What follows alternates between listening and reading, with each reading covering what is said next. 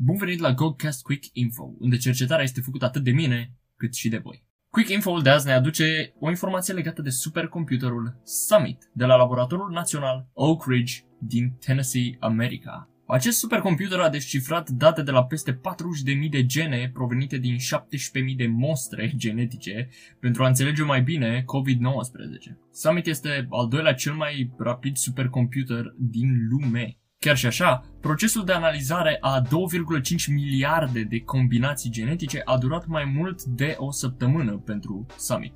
Computerul a produs o nouă teorie despre cum COVID-19 ne afectează corpul, numită ipoteza bradichininei.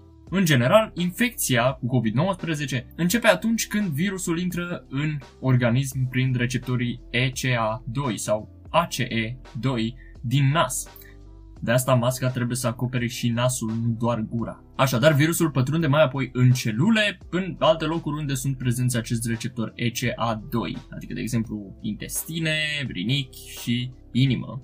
Locurile astea conțin și ele receptorii ECA2. Și atunci acest lucru poate explica de ce toți pacienții care sunt declarați ca fiind morți de COVID-19, de ce au avut și alte comorbidități. Pe scurt, virusul poate provoca aceste comorbidități. Datele echipei arată și o creștere a producției de acid hialuronic în plămâni. Acest acid este utilizat în săpunuri, de exemplu, și în loțiuni pentru capacitatea sa de a absorbi de peste 1000 de ori greutatea sa în lichide. Combinat cu scurgerea de lichid în plămâni, se poate forma un fel de hidrogel cu ghilimelele de rigoare, care poate umple plămânii pacienților, iar acest lucru se întâmplă, spun specialiștii, cu ghilimele din nou, ca și cum ai încerca să respiri prin jeleu. De aceea persoanele de la ATI, terapie intensivă, în mare parte nu supraviețuiesc, pentru că se ajunge la un punct în care, indiferent de cantitatea de oxigen pompată, plămânii nu mai fac față deoarece alveolele sunt umplute cu acest hidrogel.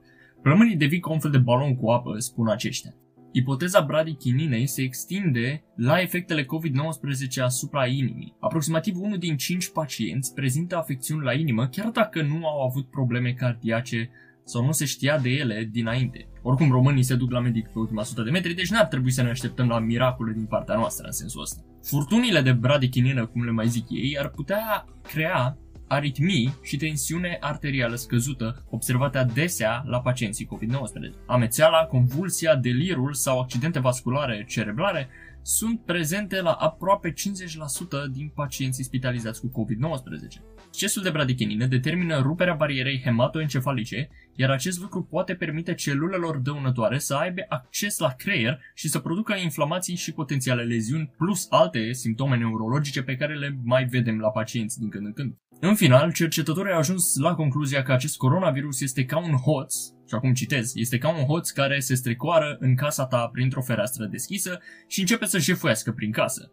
Odată intrat în casă, totuși, nu doar că ți ia lucrurile, ci și deschide toate ușile și geamurile pentru ca prietenii lui, între ghilimele, să sară în ajutor și să te atace mai eficient. COVID-19 poate fi totuși o boală a vaselor de sânge, ceea ce ar explica mai mult decât o face teoria aceasta cu afectarea plămânilor, care evident este una dovedită. Așadar, ar trebui să luăm în calcul și faptul că acest virus poate să ne afecteze la nivel vascular și nu doar la nivel pulmonar.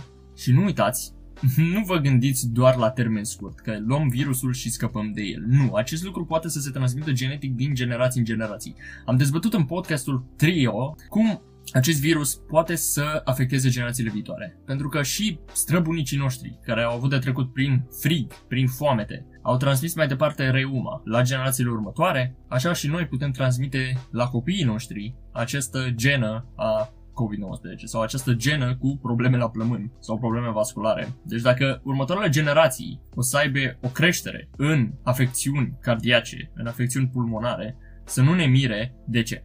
Mulțumiri pentru că m-ați ascultat și mulțumiri că ați ascultat acest episod din Godcast Quick Info.